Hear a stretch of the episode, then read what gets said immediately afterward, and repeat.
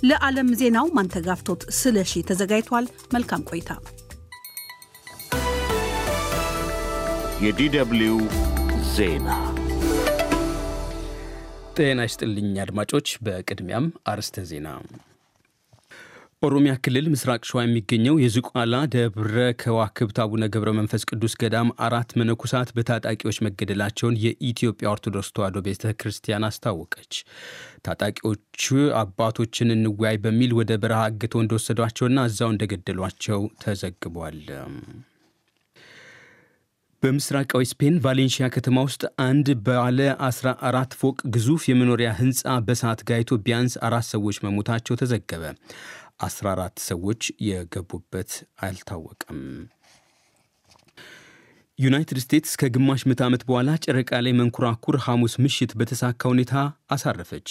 መንኮራኩሩ ጨረቃ ላይ ያረፈው ለናሳና ሌሎች በርካታ የንግድ ደንበኞች ሊያገለግሉ የሚችሉ ሳይንሳዊ ቁሶችንና የቴክኖሎጂ ውጤቶችንም ተሸክሞ መሆኑ ተጠቅሷል።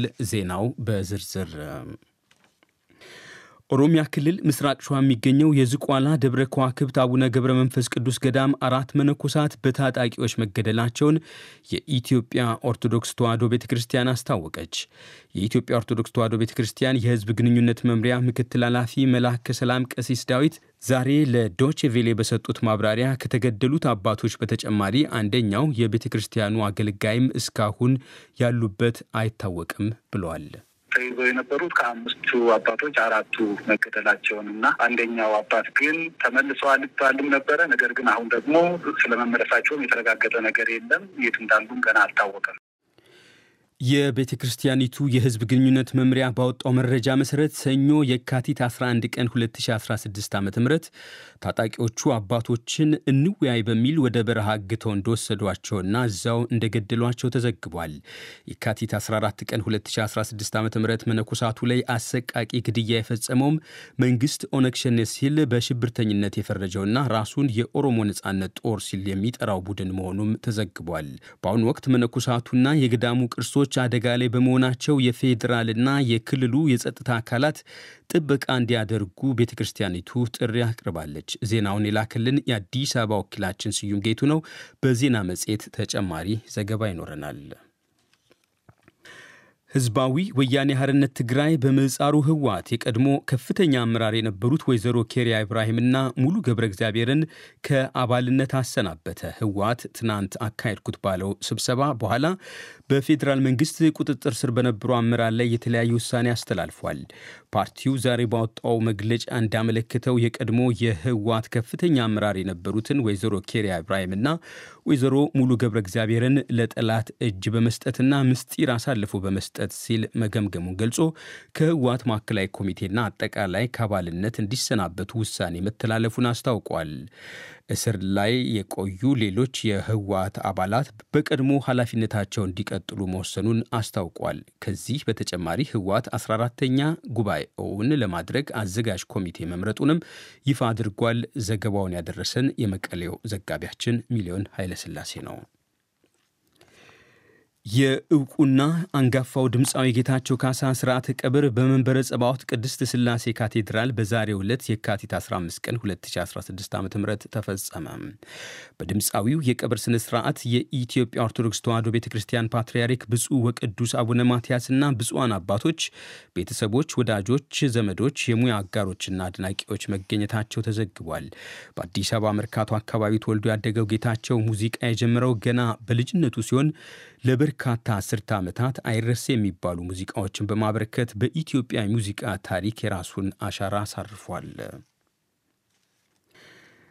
ከሁለት ሳምንታት በፊት ናይሮቢ ውስጥ በመኪና አደጋ ሕይወቱ ያለፈው የዓለም የማራቶን ክብረ ወሰን ባለቤት ኬንያዊው አትሌት ኬልቪን ኪፕቶም ስርዓተ ቀብር ዛሬ ተፈጸመ።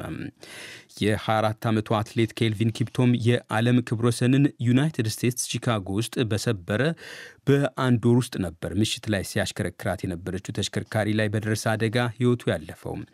ሪፍት ቫሊ ቺፕ ኮሮይ በሚገኘው የአትሌቱ የትውልድ መንደር በቀብር ስነ ስርዓቱ ላይ የኬንያ ፕሬዝዳንት ዊሊያም ሩቶና የዓለም አትሌቲክስ ኃላፊ ሰባስቲያን ኮይን ጨምሮ ወዳጅ ዘመዶቹና አድናቂዎቹ ተገኝቷል።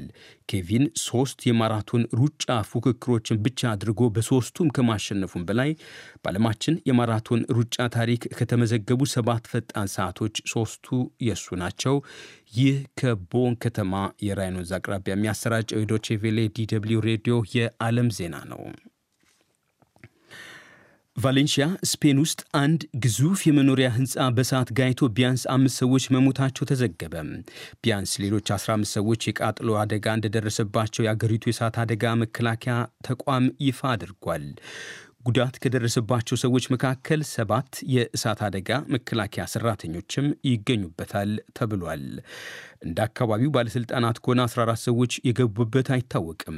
የእሳት አደጋው የደረሰው በትናንትናው ዕለት ቢሆንም እስከ ዛሬ ማለዳ ድረስ ነበልባሉ ሙሉ ለሙሉ ጠፍቶ እንዳልነበረም ተገልጧል።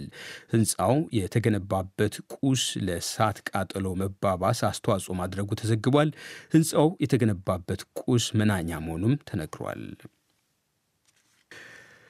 ዩናይትድ ስቴትስ ከግማሽ ምዕተ ዓመት በኋላ ጨረቃ ላይ መንኮራኩር ሐሙስ ምሽት በተሳካ ሁኔታ አሳረፈች። ስድስት የሮቦት እግሮች ያሉት ኦዲሴስ የሚል ስም የተሰጠው መንኮራኩርን የጨረቃ ደቡባዊ ክፍል ላይ እንዲያርፍ ያደረገው አንድ መሠረቱን ቴክሳስ ያደረገ የአሜሪካ የግል የጠፈር ምርምር ተቋም መሆኑ ተዘግቧል። የዩናይትድ ስቴትሱ ብሔራዊ የበረራ ሳይንስና የህዋ አስተዳደር በእንግሊዝኛ ምህጻሩ ናሳ ኃላፊ ቢል ኔልሰን ታሪካዊ ስኬቱን በዚህ መልኩ አብስሯል። ዛሬ በሰው ልጆች ታሪክ ለመጀመሪያ ጊዜ የንግድ ኩባንያ የአሜሪካ ኩባንያ ወደዚያ ወደ ላይ መንኮራኩር አስወንጭፎ ጉዞውን መርቷል። እናም ዛሬ የናሳን የንግድ ትብብር ኃይልና ተስፋ ያየንበት ቀን ነው። ኦዴሴስ መንኮራኩር ጨረቃ ላይ ያረፈው ከፍሎሪዳ ወደ ጨረቃ ከተወነጨፈ ከአንድ ሳምንት በኋላና በጨረቃ ምህዋር ውስጥ ከተንሳፈፈ ከአንድ ቀን በኋላ መሆኑም ተጠቅሷል። መንኮራኩሩ ከጨረቃ ወደ ምድር ሂውስተን ወደሚገኘው መቆጣጠሪያ ጣቢያ በ384000 ኪሎ ሜትር ርቀት ደከም ያለም ቢሆን ምልክት አስተላልፏል። ሙሉ የመገናኛ አካሉ ተገጣጥሞ በቂ መረጃዎችን ለማስተላለፍ በርካታ ቀናት ይፈጁበታል ተብሏል። መንኮራኩሩ ጨረቃ ላይ ያረፈው ለናሳና ሌሎች በርካታ የንግድ ደንበኞች ሊያገለግሉ የሚችሉ ሳይንሳዊ ቁሶችንና የቴክኖሎጂ ውጤቶችንም ተሸክሞ መሆኑ ተዘግቧል። የኦዴሴስ ተልዕኮ ከጎርጎሮሲውስ 1972 ዓ ም ከአፖሎ 17 ወዲህ በአሜሪካ የጠፈር ምርምር ታሪክ ቁጥጥር እየተደረገበት የጨረቃ ወለል ላይ ያረፈው የመጀመሪያው መንኮራኩር ነው ተብሏል። ይህ ዶቼ ቬሌ ሬዲዮ ነው።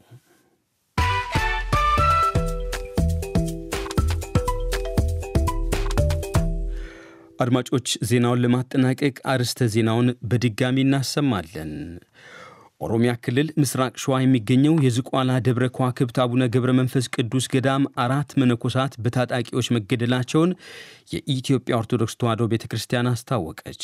ታጣቂዎቹ አባቶችን እንወያይ በሚል ወደ በረሃ አግተው እንደወሰዷቸውና እዛው እንደገደሏቸው ተዘግቧል። በምስራቃዊ ስፔን ቫሌንሺያ ከተማ ውስጥ አንድ ባለ 14 ፎቅ ግዙፍ የመኖሪያ ሕንፃ በሰዓት ጋይቶ ቢያንስ አራት ሰዎች መሞታቸው ተዘገበ። 14 ሰዎች የገቡበት አይታወቅም። ዩናይትድ ስቴትስ ከግማሽ ዓመት በኋላ ጨረቃ ላይ መንኮራኩር ሐሙስ ምሽት በተሳካ ሁኔታ አሳረፈች። መንኮራኩሩ ጨረቃ ላይ ያረፈው ለናሳና ሌሎች በርካታ የንግድ ደንበኞች ሊያገለግሉ የሚችሉ ሳይንሳዊ ቁሶችና የቴክኖሎጂ ውጤቶችንም ተሸክሞ መሆኑ ተጠቅሷል። ዜናው በዚሁ አበቃ። መልካም ጊዜ። ጤና ይስጥልኝ።